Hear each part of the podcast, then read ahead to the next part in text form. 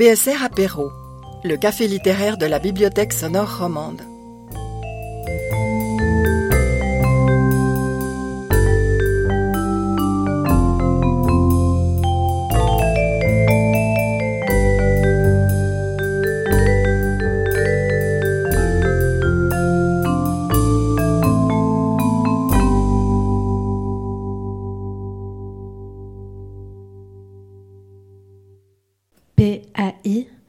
N'habite pas, n'habite plus à l'adresse indiquée.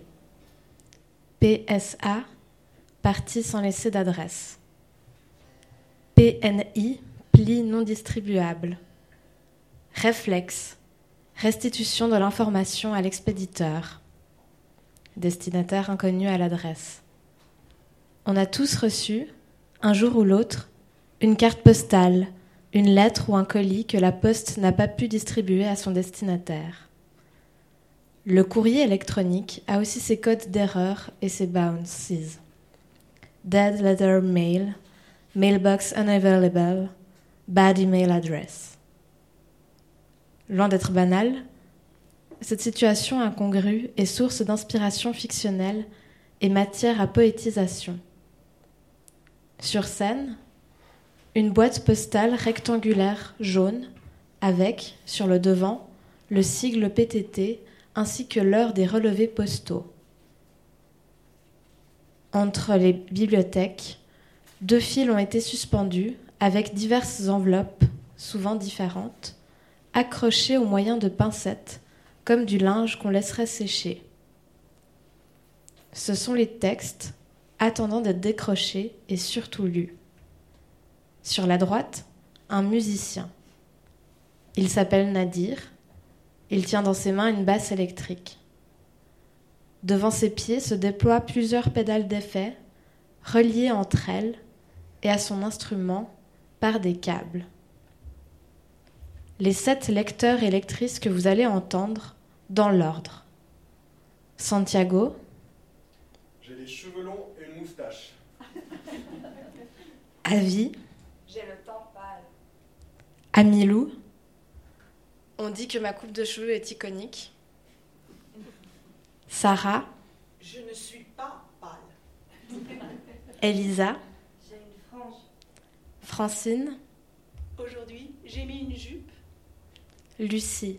Et moi, je porte un col roulé.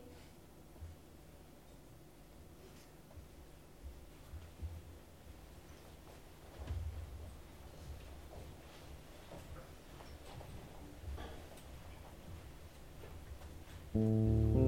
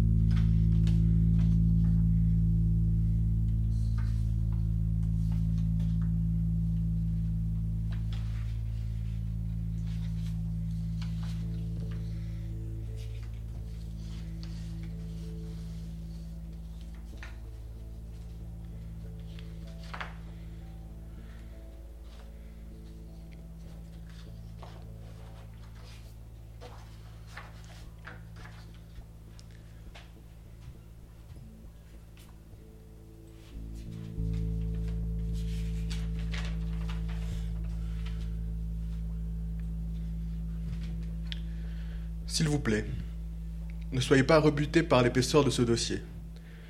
Vous savez, les années s'accumulent très vite et il ne reste qu'un empilement de souvenirs. Un amas où je ne trouve plus grand-chose. Tout cela est si périssable. Bientôt mon corps en cendres dans une urne et mon esprit où? Non, non, ne me prenez pas pour quelqu'un de prétentieux. Je n'ai pas d'ambition post-mortem. Seulement je ne voudrais pas que mes efforts n'aient servi à rien. Dans ce dossier, il y a des tentatives, peut-être ratées, d'éveiller chez le destinataire de mes lettres quelques sensations qui viennent d'ailleurs, d'une autre réalité. Oui, je sais, cela peut vous paraître fou, mais malgré mon grand âge, je vous l'assure, je n'ai pas perdu la tête. En fait, cela n'a rien à voir avec mon âge, mais plutôt avec mon expérience particulière de la vie et des moments qui la composent. Ma fin approchant, j'ai réalisé trop tard que le chantier auquel j'ai travaillé tout au long de mon existence devrait être un effort collectif si je veux qu'un jour il arrive à son terme.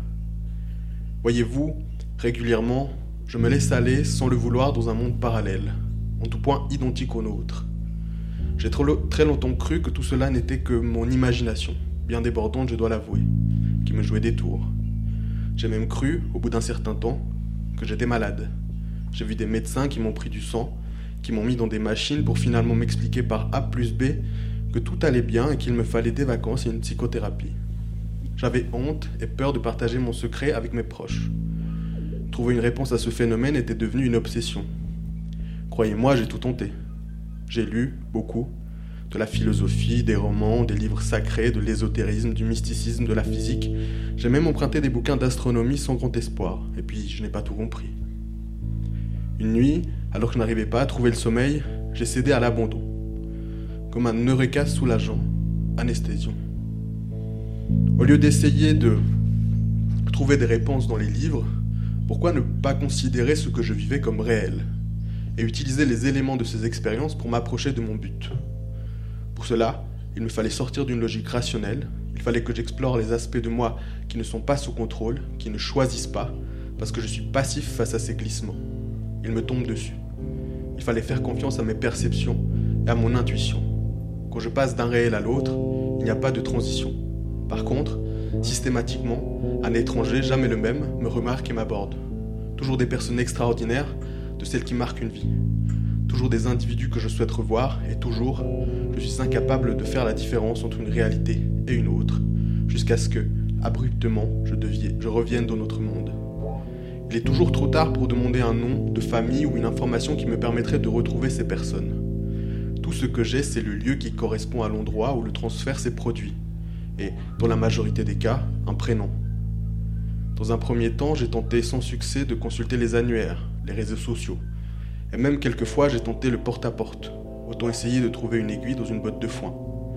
Il me fallait une méthode qui permettra à l'autre réel de jaillir dans les yeux d'un autre et de m'apporter des lettres en retour, peut-être un jour. En ce sens, les lettres numéro 1, numéro 78 et numéro 137 sont très parlantes. Je procède comme suit. J'invente un nom de famille, je sélectionne instinctivement une rue et un numéro de porte et j'écris, sous la forme d'une lettre, un récit contenant ces numéros particuliers de ma vie, ces moments particuliers de ma vie. L'idée est que si un des destinataires se reconnaît dans la description d'une attitude ou même dans une sensation de déjà-vu, il puisse me répondre. Jusqu'à aujourd'hui, je n'ai reçu que des lettres estampillées, n'habite pas à l'adresse indiquée. Et de temps à autre, des réponses amusées de correspondants qui me prenaient pour un original.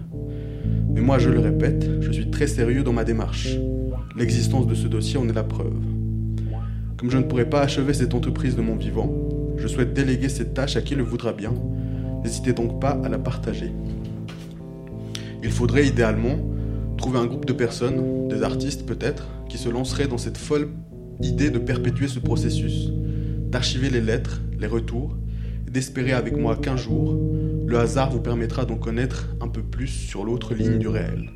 Il faudra évidemment être attentif au moment d'absence et différencier les rencontres du quotidien et celles de l'ailleurs. Cela n'est pas accessible à tous, mais en ce début du XXIe siècle, je ne doute pas que l'on puisse trouver, à travers les connexions mondiales, quelques personnes audacieuses qui, comme moi, ont glissé d'un monde à l'autre.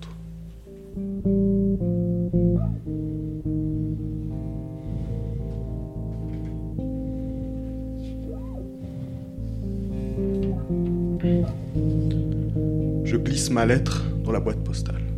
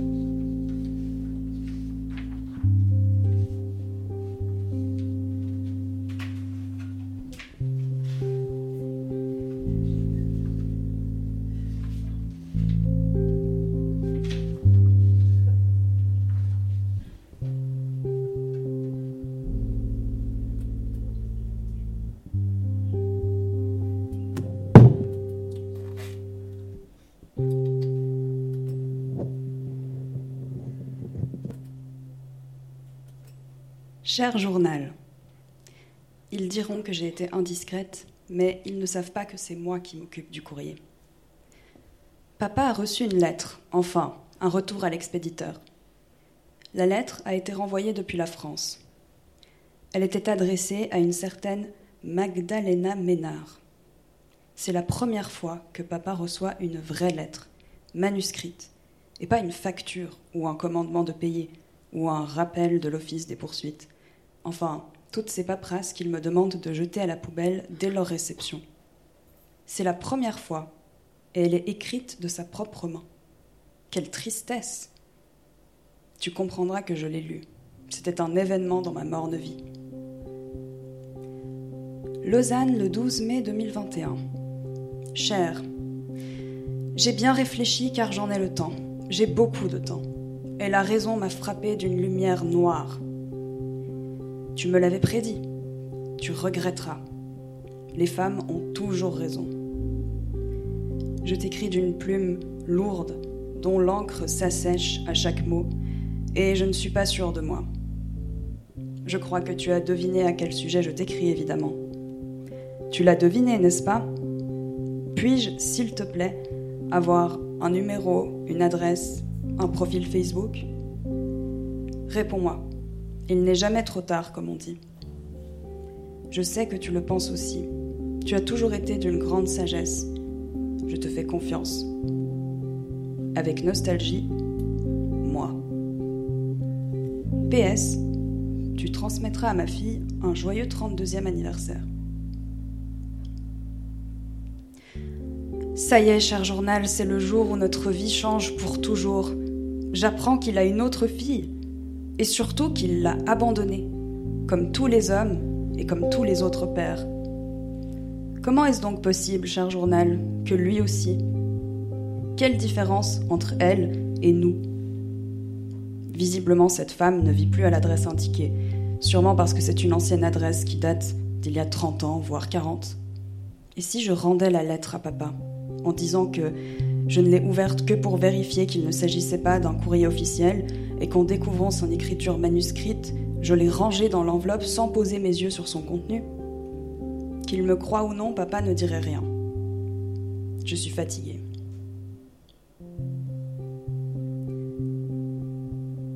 « 2 juillet 2021.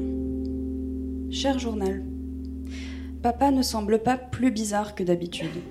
Je pourrais lui demander simplement Tu as reçu en retour une lettre adressée à une certaine Madame Ménard. Qui est-ce? Il me dirait sans aucun doute une dame. Si j'avais sa capacité à éviter de répondre de telle manière qu'on n'ose jamais me pousser à cracher la vérité, Je suis allée chercher son nouveau médicament à la pharmacie, mais la dame n'a pas voulu me le donner sans qu'il soit présent. 21 juillet 2021. Cher journal, papa semble de plus en plus distant, dans la lune. Je ne sais pas si c'est à cause des médicaments ou de l'attente de la réponse de cette femme. Il vaut mieux commencer par lire ce qu'il lui a écrit. Lausanne le 31 mai 2021. Cher, J'insisterai jusqu'à ce que j'obtienne ce que je veux, car tu le sais très bien, rien ne peut m'arrêter, en ma qualité de père et en ma qualité d'homme. Ce que je suis toujours, malgré la vieillesse et la maladie, et la pauvreté et l'ennui, et encore les poursuites qui me poursuivent, et les souvenirs. Ne suis-je pas en droit de l'exiger? À l'époque de ta prise de décision, tu ne m'as jamais dit mot pour mot, que je devais partir, sans jamais me retourner. Aujourd'hui, je me retourne. Tu t'y attendais sans doute. Si j'avais pu lui donner quelques conseils pour sa vie, avant qu'elle ne devienne cet adulte endurci que j'imagine sourire et froncer les sourcils avec mes traits, peut-être même ma couleur de peau, bien que toi tu as toujours été si pâle, mon génome s'est exprimé avec force chez mes enfants. Au moins, décris-la moi, si tu refuses de m'envoyer une photo, car cela ne me fait pas peur d'imaginer, de dessiner avec la main de l'esprit le contour de ses yeux que j'imagine allongés, peut-être verts comme les miens, qui sont mi-verts, mi-bruns. Les tiens, ils sont bleus. Comment ces choses se mélangent-elles? Qui le sait, si ce n'est Dieu et toi Magdalena, qui a tenu cet enfant dans tes bras? Je me souviens de toi dans ta jeunesse. Tu avais la vingtaine, quelque chose de sévère chez toi m'apparaît encore. Ce sont tes yeux qui ressemblaient à des océans sombres et orageux. Et le blond de tes cheveux était froid, glacial, un peu comme ton pays. C'est là-bas que nous nous sommes rencontrés, dans les montagnes grisonnantes. Dis-moi, as-tu beaucoup de rides sur le visage? Parce que le mien, il est là, fatigué, et ma fille me dit souvent, tu as l'air grave aujourd'hui. La vie est grave, c'est ce que je pense. Nous étions frappés de la même mélancolie à l'époque de notre rencontre. C'est ce qui me plaisait chez toi, et aussi ta voix noble que je n'ai jamais oubliée. Avec regret, moi. À qui en parler? Qui le connaît mieux que moi? Qui le connaît au fond du fond? Ah, si j'avais la bonne adresse de cette femme. On en discuterait, nous trois, autour d'un café. Elle, ma demi-sœur, et moi. Ma demi-sœur française. Jeanne, peut-être Aurait-il choisi un prénom français? Non. Plutôt Myriam Jamais de la vie. Cosette Vieillot, mais élégant. Il aura voulu laisser sa trace, quelque chose qui lui ressemble. Même dans l'abandon, il continue de hanter. C'est tout lui. Bonne nuit cette fois. Je glisse ma lettre dans ma botte.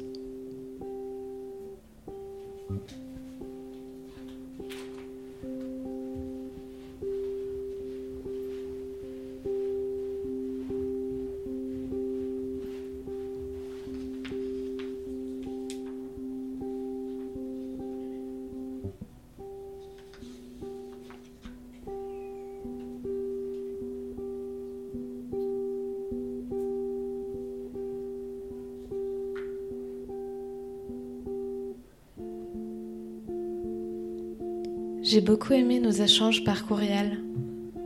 C'était vraiment beau et je n'avais jamais vécu quelque chose comme ça. Je n'ai pas su quoi répondre au dernier, c'est pour ça que j'ai proposé qu'on se revoie.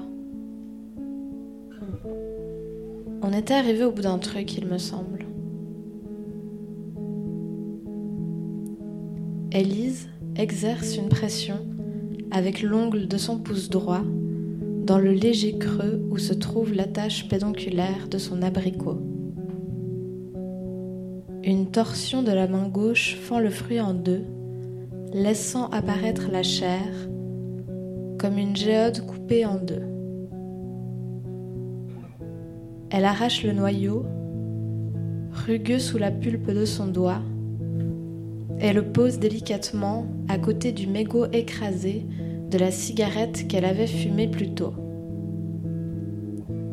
Enfin, elle croise le regard d'Anna, bleu et perçant, peu importe son intention. Anna est assise en tailleur, ses coudes sur ses genoux, articulation contre articulation, et elle tient une tasse remplie de sirop de sureau. C'est elle qui a amené ce pique-nique, comme c'est elle qui a entraîné Élise en terrain inconnu, dans ce jardin qui ressemble à la campagne. Oui, t'as raison, c'est la fin d'un cycle. Sur ces mots, Élise mord dans une moitié un peu dure d'abricot. Anna sourit, ses yeux se perdent au-dessus des cheveux d'Élise et elle sort son téléphone. Attends deux minutes, je suis désolée, je dois absolument poster quelque chose pour le travail. Élise hausse les épaules. Anna décroise les jambes. Son dos se courbe sur son écran. Elle explique. C'est juste que ce soir, mon entretien passe à la radio, euh, il faut que je fasse un peu de pub.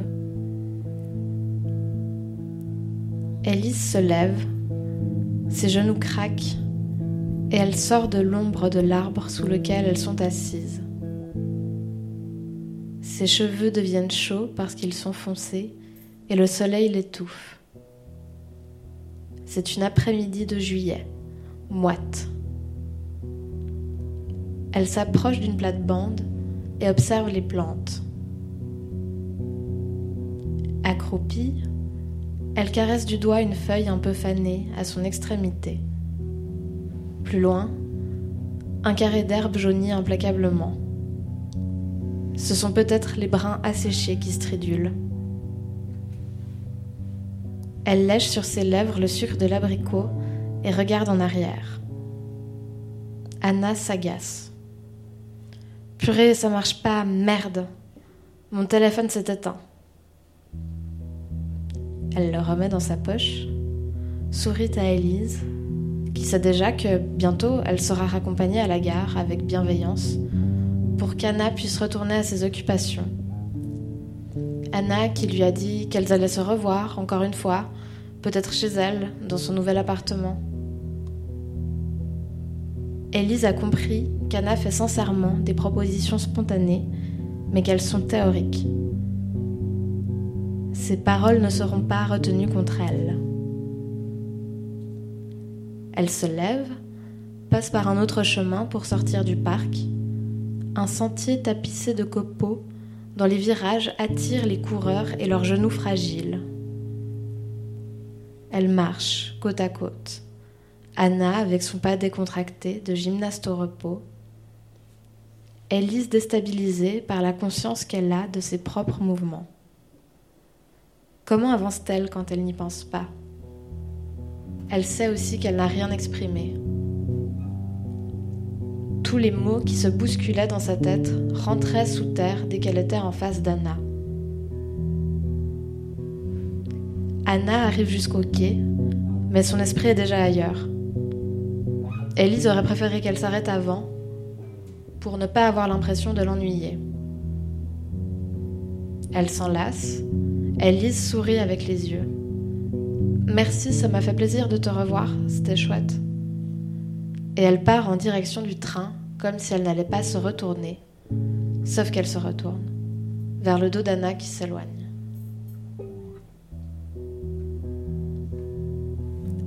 Assise dans le sens de la marche, Elise regarde ses mains. À la fenêtre, le lac scintille.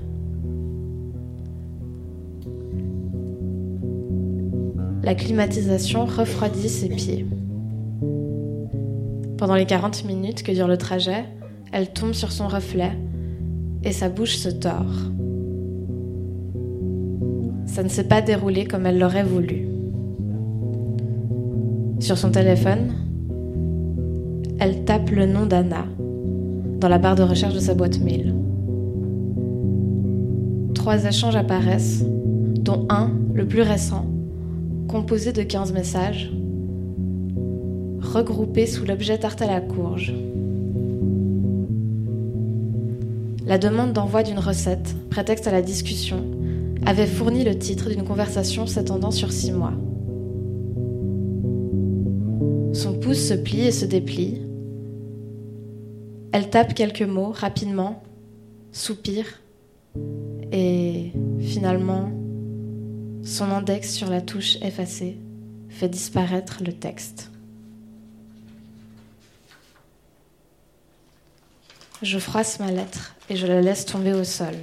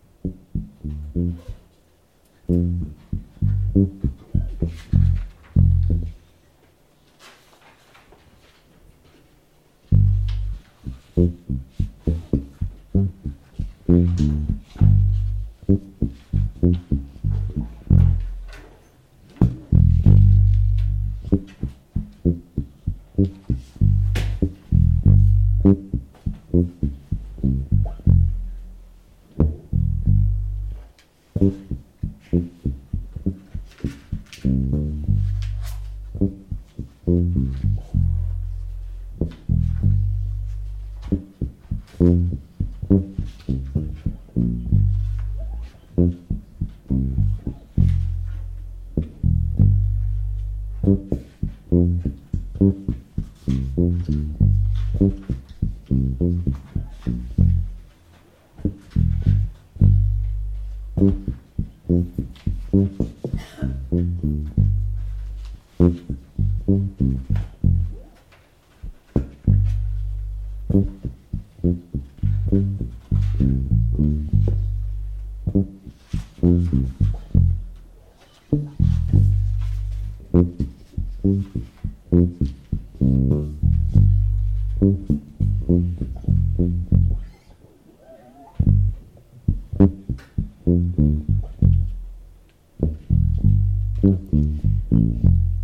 cliquetis, un bruit de porte.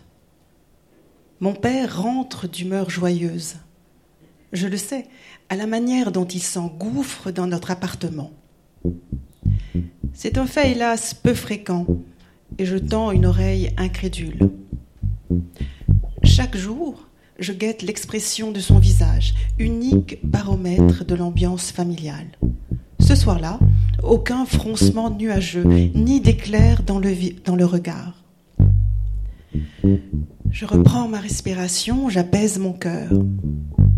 De la cuisine où je me suis attablée pour illustrer mon cahier de poésie, j'épie ses moindres faits et gestes. Je veux m'assurer que rien ne viendra contrarier la promesse d'une soirée paisible. Il ouvre le placard de l'entrée pour y déposer ses affaires. La porte en mélaminé se referme avec un son feutré et aimanté. Ma sœur et moi adorons nous cacher dans ce placard obscur. Le voilà qui avance dans la cuisine. Son pas s'accompagne d'un léger craquement de tibia, une ancienne blessure au foot. Il embrasse furtivement ma mère, affairée devant l'évier en inox rutilant, ouvre le réfrigérateur, saisit une bouteille de soda, puis se tourne vers moi. Je fais mine de me concentrer sur ma poésie. Le dormeur du Val, Arthur Rimbaud. Mon esprit s'envole. Je cherche une manière de dessiner mon soldat couché dans l'herbe. Je ne comprends pas pourquoi il a du cresson sous la nuque. Le cresson, c'est pourtant vert, et j'aime son goût légèrement âpre. Ma mère le prépare en salade ou en bread. Je ne sais pas qu'il pousse au bord de l'eau. Je décide que l'uniforme de ce jeune homme sera bleu et blanc, son visage impavide dans son sommeil létal. Fermement, je m'applique à marquer son flanc droit de deux points rouges. Une chaise racle le sol. Je tressaute au son du bruit métallique et je m'agrippe à mon crayon. Sur la table, en formica rouge, mon père vient de déposer plusieurs petits paquets enserrés par de gros élastiques bruns. Je délaisse mon soldat éthéré et lève les yeux de mon cahier. Tiens, c'est pour ta sœur et toi. Tu peux aller jouer dans ta chambre. Sans un mot, je referme prestement mon cahier de poésie, m'empare du butin et disparais, soulagé. Tel un magicien noir lunatique, mon père faisait de temps en temps apparaître de sa besace d'employé des PTT des cadeaux insolites. Vêtements, bocaux de conserve, bouteilles de vins et de liqueurs, certainement offertes par des collègues charitables ou amicaux. Un soir, il avait lancé à ma sœur et moi un lot de collants vaporeux couleur beige rosé. Nous n'en avions jamais porté. Allongés sur un lit hilar, nous avions testé leur résistance. Bien qu'intrigués par leur parfum poudré, nous n'avons jamais interrogé notre père sur leur provenance et j'étais bien trop jeune pour saisir l'humiliation silencieuse de ma mère. Un autre soir, il nous avait distribué des cagoules en laine rêche en vue de nous protéger des premiers froids. La plus fantaisiste des surprises avait été ce jeune chiot, un berger allemand. Dès qu'il avait sauté des bras de mon père, il avait entrepris une exploration gaillarde de notre appartement, créant un joyeux chaos nous ne l'avons pas gardé. Ma mère, d'un air là, s'était empressée de le rapporter le soir même à la propriétaire qui habitait notre quartier. Dans la chambre que je partage avec ma sœur, je m'assois par terre et défais un premier paquet. Jaillit alors un bouquet de cartes postales colorées. Elles retombent sur le carrelage avec un petit bruit sec et forment un grand puzzle désordonné. Je m'allonge sur le sol pour les regarder de plus près. Il y a là des photos de plusieurs villes de France. Saint-Malo, Colmar, Nice, Marseille. Toutes les régions de l'Hexagone sont représentées. C'est ma première leçon de géographie. Je découvre les coiffes bigoudaines, celles d'Alsace, la recette de la bouillabaisse, de la choucroute, les fromages du Cantal. Ces cartes me mettent dans un état de joie. Je m'amuse à trouver un fil rouge qui les relie, à leur donner un sens. Elles m'offrent des escapades inattendues dans ce pays nouveau pour moi. Lorsque nous étions arrivés rue Auguste Renoir, quelques mois auparavant, ma mère s'était mise à sangloter. Le mal du pays, déjà, et à jamais. Ces immeubles couleur sucre d'orge me semblaient pourtant accueillants. Je brûlais d'impatience de découvrir la métropole. Je rêvais de rencontrer des garçons blonds en culottes courtes dont j'avais vu quelques représentations dans mon premier livre de lecture, Et son ami, le comble de l'exotisme. Notre nouvel appartement sentait le neuf et la lessive extra. Un quatre pièces avec une cuisine tout équipée, au carrelage sombre et aux murs recouverts de papier peint à rayures. Mon père l'avait sommairement meublé avant de nous accueillir. Comme beaucoup de Français en provenance des dom-toms, il avait trouvé un emploi dans la fonction publique. Ce lieu d'habitation lui avait été attribué d'office. Ma sœur et moi vivons en recluse. Ma mère ne veut pas nous laisser sortir seuls. L'environnement lui apparaît hostile. Alors, derrière les vitres de notre chambre, nous regardons avec envie les enfants s'ébattre dans l'air de jeu. La première fois que nous avons eu la permission d'aller jouer dehors, elle nous a habillés comme si nous allions à la messe en petite robe de dentelle délicate, chaussettes blanches, nous avons été les proies idéales des enfants du quartier. Ces cartes postales m'apparaissent alors comme autant de petites lucarnes salvatrices. Au dos, je découvre des textes courts, des mots griffonnés à la hâte ou de longues phrases appliquées au stylo bille, parfois des gribouillis. Tous ces messages ont été écrits pendant les vacances d'été et envoyés à des amis, parents, cousins, amoureux. Mais les adresses sont biffées et remplacées par la mention NPAI à l'encre verte. Mon père les a récupérés au centre de tri postal où il travaille. Pour quelle raison? Je ne l'ai jamais su.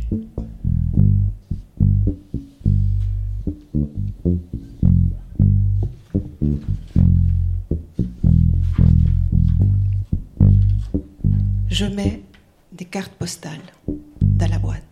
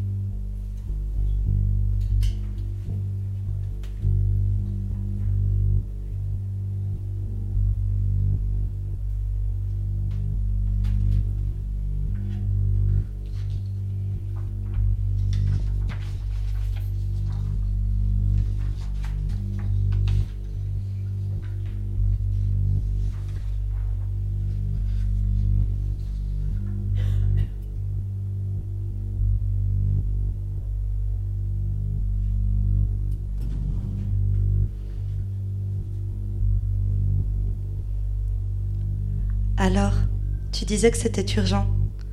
Elle était assise en face de lui. Quelques gouttes d'eau de sa récente baignade dégoulinaient encore du haut de sa tête, longeaient ses tempes et finissaient leur course suspendue à son montant avant de tomber dans le vide. Le café qu'ils avaient choisi plongeait directement sur le lac. Les derniers rayons du soleil miroitaient sur l'eau, le vignoble irradiait des dernières chaleurs du jour, se transformant en terre aride et le ciel incandescent se reflétait dans les yeux de Julie, qui brûlait d'impatience. Avec sa paille, elle remuait machinalement son sirop de grenadine, faisant teinter des glaçons contre les parois du verre. C'est lui qui lui avait proposé ce rendez-vous, mais il restait figé sur sa chaise sans prononcer un seul mot. Elle avait senti son angoisse, elle cherchait sans cesse à attraper son regard qu'il gardait rivé sur le sol. Elle s'efforçait de lui sourire pour lui donner la confiance nécessaire de se lancer, mais cela ne suffisait pas à le détendre, et la bouche de la jeune fille se déformait en un rictus crispé. Le sujet était difficile à aborder, et la responsabilité lui en incombait. Chaque fois qu'il osait lever la tête dans sa direction, il sentait un tourbillon au fond de son estomac. Il craignait qu'elle ne soit anéantie parce qu'il devait lui annoncer. Personne n'aime jouer à l'oiseau de mauvais augure. Nerveusement, il passa la main sur la poche qui contenait l'enveloppe. C'était pourtant simple. Julie avait écrit et envoyé cette lettre environ un an auparavant. Il suffisait de la lui rendre, de lui expliquer qu'elle n'avait toujours pas trouvé son destinataire et qu'elle avait été retrouvée quelques jours plus tôt à la poste du village. Pourtant, l'enveloppe pesait si lourd qu'il lui était impossible de l'extraire. Le sigle NPAI qui était inscrit était chargé d'inquiétantes significations. Il ne pouvait être certain de rien et avait déjà parcouru toutes les hypothèses imaginables. L'inquiétude se mêlait à lui, à un sentiment d'impuissance. Il renonça à concrétiser ses craintes. Ce rendez-vous était une mauvaise idée. Elle le relança. Sa réponse était-elle enfin arrivée? La voix de Julie rebondit dans l'air en écho incisif et provoqua en lui une décharge. Il s'était perdu dans ses pensées, mais il voyait bien qu'elle savait déjà de quoi il voulait lui parler. Après tout, quelle autre raison aurait-il pu avoir de la rencontrer?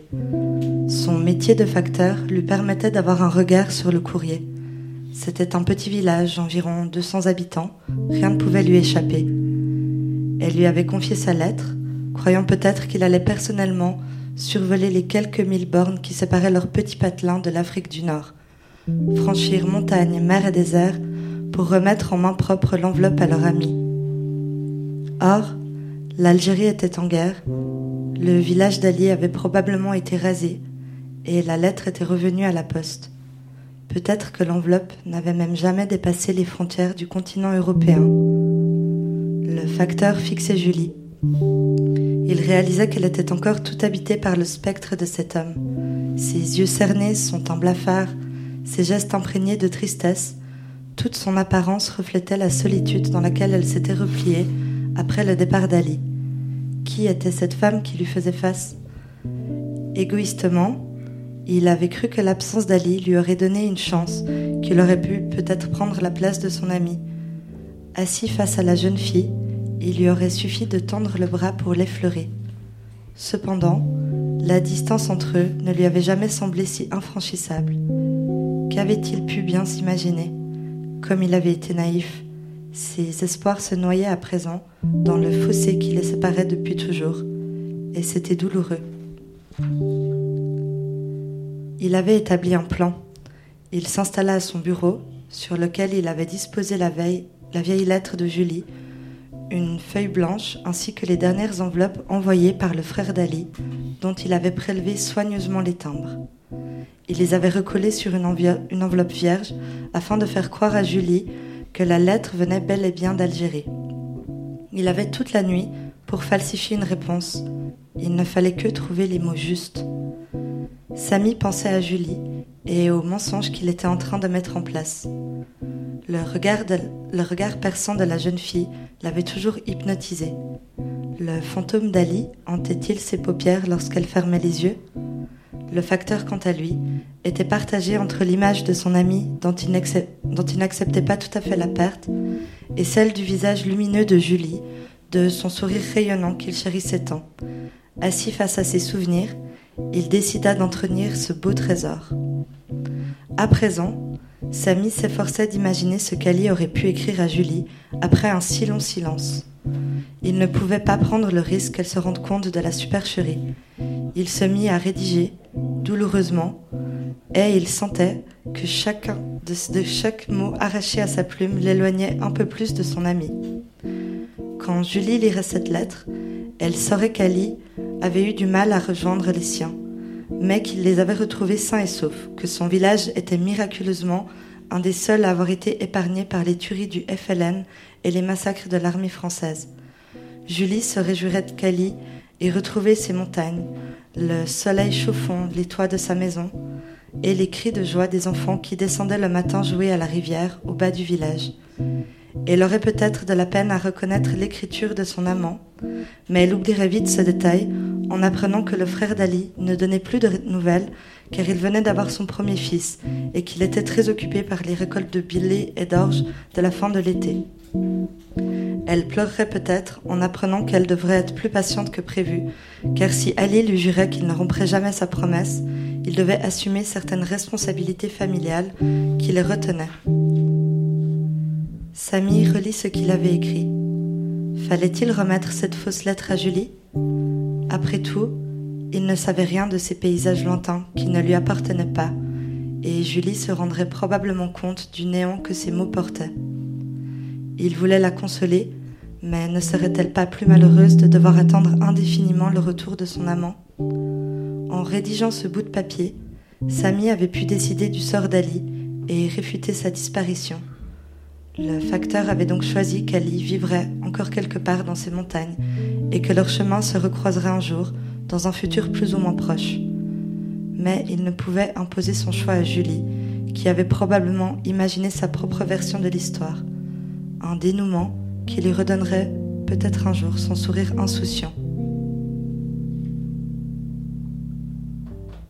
J'emporte ma lettre avec moi.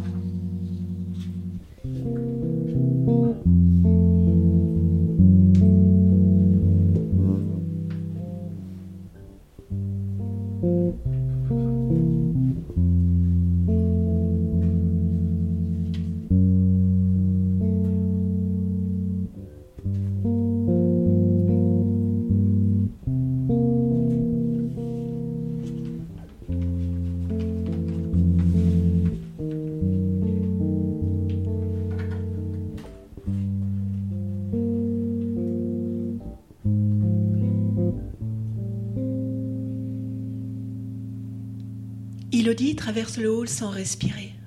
Ces institutions ne sont pas des maisons. Les meubles médicaux et désinfectés n'appartiennent à personne. Rien que des employés et des clients. Une entreprise de repos. Dans l'ascenseur, elle fixe ses pieds. Les photos d'orchidées l'insultent. Les portes coulissent, Elodie s'avance, hésite. Un chat dort sur un fauteuil. Un vieux radote à côté d'une plante en pot jaunie. Une femme gémit derrière une porte entr'ouverte, à la poignée ergonomique. Sur le mur du fond sont dessinés des nuages, elle s'est trompée d'étage. Sa mère vit dans des lamelles rose saumon. Elle bat en retraite, appuie sur le bouton. Une,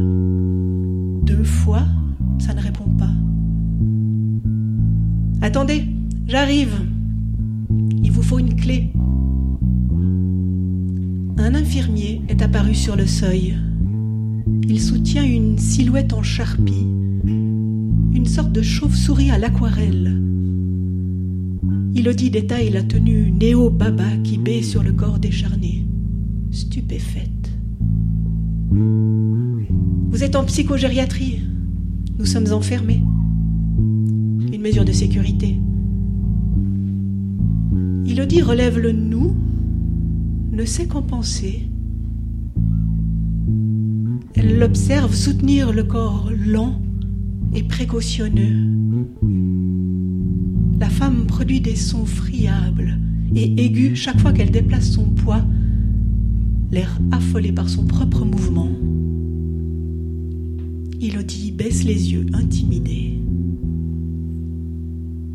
Elle écoute le frottement des pantoufles, le caoutchouc des baskets du soignant. Sur sa gauche lui parvient la voix du vieux. Elle se cabre. Le timbre est éventé, mais son corps le reconnaît. C'est catégorique, c'est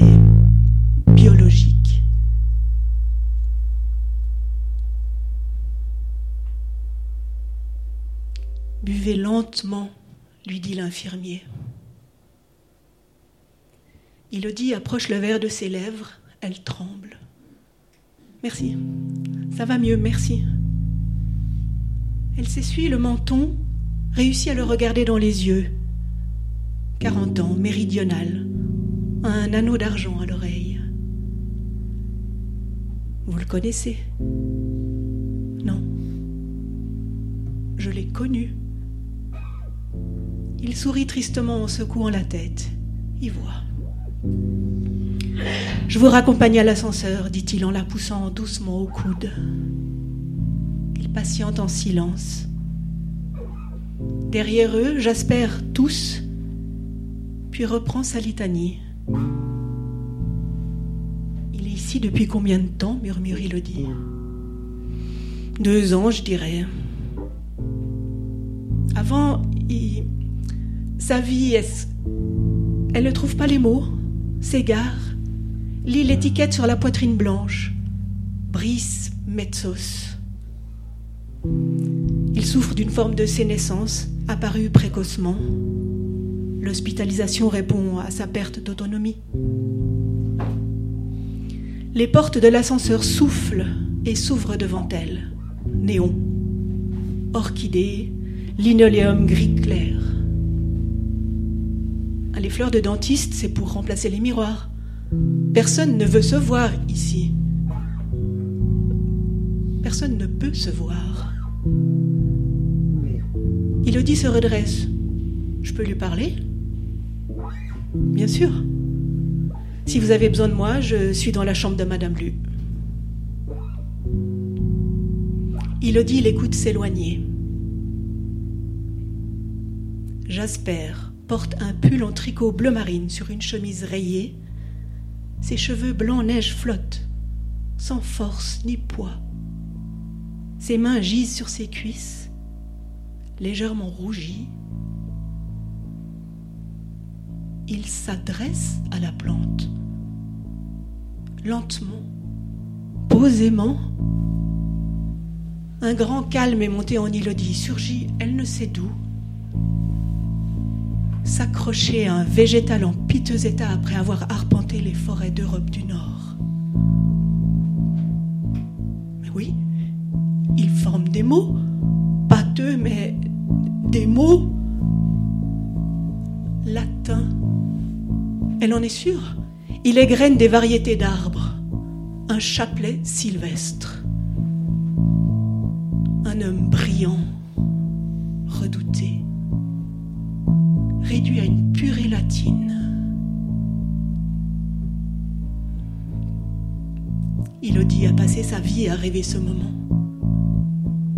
Ses excuses, ses regrets le regard, le regard douloureux qu'il lui adresse. La démence de Jasper est une seconde trahison. La colère d'Ilodie se mue en douleur. Plus d'adversaire.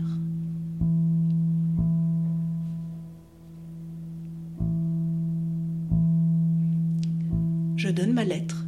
À qui la prend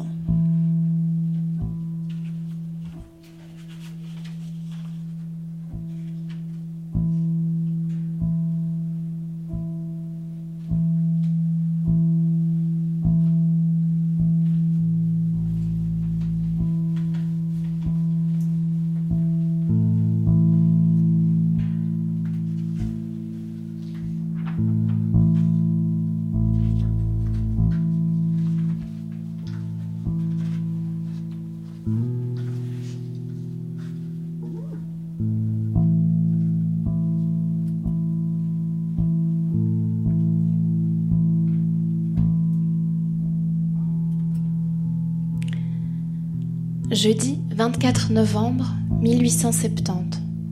68e jour du siège. Bureau de la compagnie des aéronautes au pied de la butte Montmartre. La discrétion des opérations exigeant l'obscurité la plus totale, la compagnie décide que le départ du ballon La ville d'Orléans aura lieu le soir même. Le brouillard annoncé semble propice. On organise donc l'expédition l'appareil et son chargement, dépêches, paquets, vivres et pigeons. Charles passe le temps embrassant de l'air. Et vers vingt heures, il rêve déjà, insouciant, à la soupe de sa mère qui l'attend sans doute sur les braises, quand la nouvelle tombe. L'assistant de M. Relier, le pilote, s'étant trouvé mal, il faut désigner un remplaçant. La soirée est froide, le temps maussade, personne ne se porte volontaire. On se met vite d'accord, ce grand dadais de Charles fera bien l'affaire. Quand il apprend la nouvelle, Charles croit d'abord à une plaisanterie. Moi? Mais non, voyons. Mais non, sauf que oui, voyez, mais oui, c'est bien lui qu'on a désigné pour assister messieurs Relier et Béziers. Il n'en croit pas ses oreilles, qu'il a encore un peu mouillé derrière, car après tout, il n'est pas pilote, il n'est qu'un petit postier de rien du tout. Faute d'aéronautes, la compagnie a recruté des jeunes gens enthousiastes et sans expérience. On lui a certes enseigné quelques rudiments d'aéronautique, mais toujours au sol et de manière expéditive. Charles pensait être là pour trier le courrier, jeter du grain aux pigeons, déplacer des sacs de lest.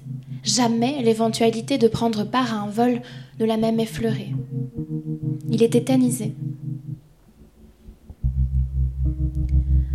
On se presse sur la place Saint-Pierre pour assister au décollage de la ville d'Orléans. L'événement attire les badauds malgré le froid et l'heure tardive. Les aéronautes de la compagnie s'affairent déjà autour de la machine. Grande et fière baudruche de près de 2000 mètres cubes, de l'atelier des frères Godard eux-mêmes, c'est-il pas beau? Charles la voit, gisant à terre, comme un tas de vieilles loques. En passant sa main sur l'étoffe raide et cassante à cause du gel, il remarque des trous assez gros pour y passer le petit doigt, et autour de chaque orifice une constellation de minuscules piqûres. L'engin dans lequel il s'apprête à prendre son envol est une vraie passoire. Mais des couturières viennent tout juste d'arriver. Elles se mettent aussitôt à l'ouvrage, réparent les déchirures, appliquent des bandelettes de papier à la colle pour boucher les trous. Cela ne suffit pas à rassurer Charles. Au loin, on entend tonner les canons des ennemis, sans doute impatients de dresser leurs fusils en l'air et de cracher une pluie de balles acérées sur ce vaisseau précaire. Relier voit le jeune postier tourner de l'œil. Il s'approche et lui donne une tape sur l'épaule. Reste donc un peu tranquille, Tarpagnan. Il existe un Dieu pour les aéronautes.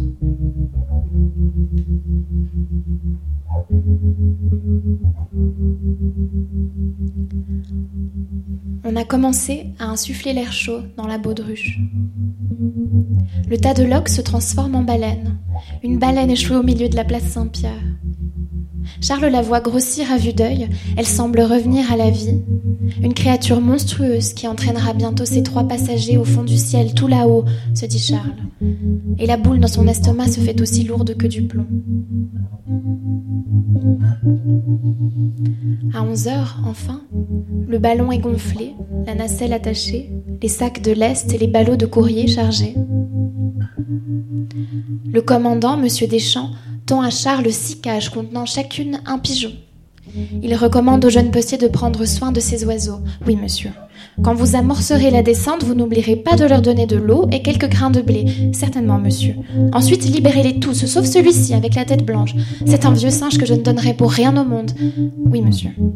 Portez-le donc à Tours. Très bien, monsieur. Avant les douze coups de minuit, c'est déjà l'heure des adieux, des embrassades, des mouchoirs et des mains qu'on agite. Le voyage de Charles est un imprévu, il n'a personne à saluer. Alors il emboîte le pas à Relier et Béziers, la tête basse, en essayant de penser aux soldats français qui combattent et meurent à quelques rues d'ici, histoire de se consoler un peu. En vain. La gravité solennelle de la situation ne suffit pas à lui insuffler ne serait-ce qu'une once de patriotisme. Charles ne ressent que de la peur, une peur lâche qui lui fait honte, une peur molle qui lui ôte toute force de résistance, une peur absolue qui ne laisse place à rien d'autre. Et puis quelqu'un crie lâchez tout et le ballon s'envole. Lentement d'abord, parce qu'il est lourd. C'est comme s'il se détachait du sol à regret. Mais en s'élevant, il accélère sa course. Il monte toujours plus vite, toujours plus haut. Et vu d'en bas de la place Saint-Pierre, on dirait qu'il rétrécit. Il monte le ballon, il monte, il monte encore, il monte plus haut. Il ne cesse de monter. Il monte sans s'arrêter, il monte jusqu'à disparaître. Une bille qui sombre dans les eaux noires du ciel. L'aéronef se dirige vers le nord-ouest. Il flotte d'abord à basse altitude, mais la menace des feux ennemis pousse Relier à lâcher du lest pour s'élever plus haut. Paris n'est bientôt plus qu'un souvenir. Les oiseaux, jusqu'alors silencieux, se mettent à faire un boucan du diable. Fais donc taire la volaille, Tarpagnan, lui crie Relier, et Charles recouvre les cages d'une épaisse couverture. Les roucoulements s'étouffent.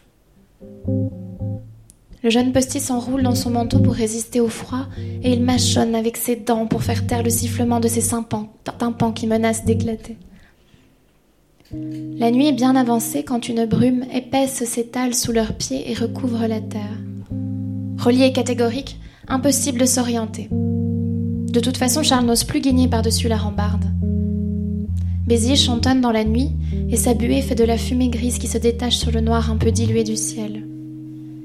Il n'y a rien d'autre à faire qu'attendre, se laisser glisser sur les nuages comme les patineurs sur le lac du Bois de Boulogne l'hiver dernier. Cette nuit, Charles n'a pas rêvé, car il n'a pas dormi. Le ciel glacé de bruit n'a beau être gris, il est désormais si plein de lumière qu'il éblouit. Les yeux se plissent entre les cils givrés. Le ballon a perdu de l'altitude, l'embarcation survole une mer que l'aube claire a rendue bien visible. Pour la première fois de sa vie, Charles voit la mer. Elle s'étend à perte de vue, sa surface rayée comme le cuir de ses bottes. Il jette un coup d'œil de l'autre côté. La terre ferme ne se laisse plus apercevoir nulle part. Aucun instrument ne fonctionne. Le vent a poussé le ballon trop loin, trop loin, encore plus au nord sans doute. Les passagers de la ville d'Orléans sont perdus.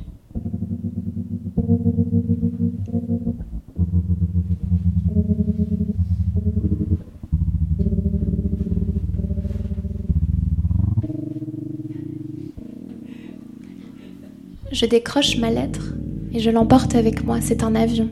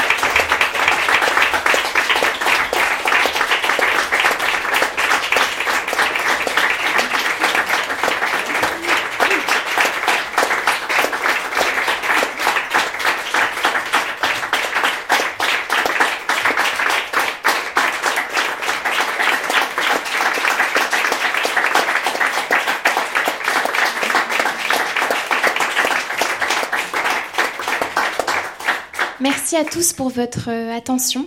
Les textes que vous avez entendus sont des extraits de nouvelles qui sont parus dans un recueil aux éditions de l'EB cette année. On remercie l'éditeur euh, Jean-Philippe Ayer. Notre collectif se compose de 17 autrices et auteurs euh, de tous âges et horizons. Vous en avez seulement entendu certains ce matin. Dans le recueil, vous pourrez donc découvrir les autres textes si vous le souhaitez.